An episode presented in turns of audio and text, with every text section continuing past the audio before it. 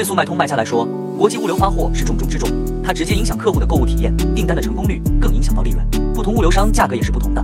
我给大家介绍四种跨境电商比较常用的物流模式，大家可以看一下这张图，分别是国际速递、小包直邮、海外仓模式、专线物流。速卖通运费怎么计算？一、计费重量单位，通常是每 零点五 千克为一个计费重量单位。二、首重与续重，以第一个 零点五 千克为首重，每增加 零点五 千克为一个续重。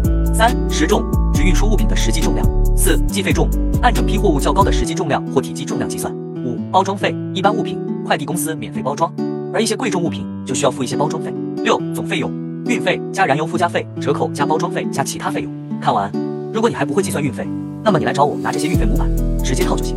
想要的可以点赞收藏后，在评论区回复六六六领取。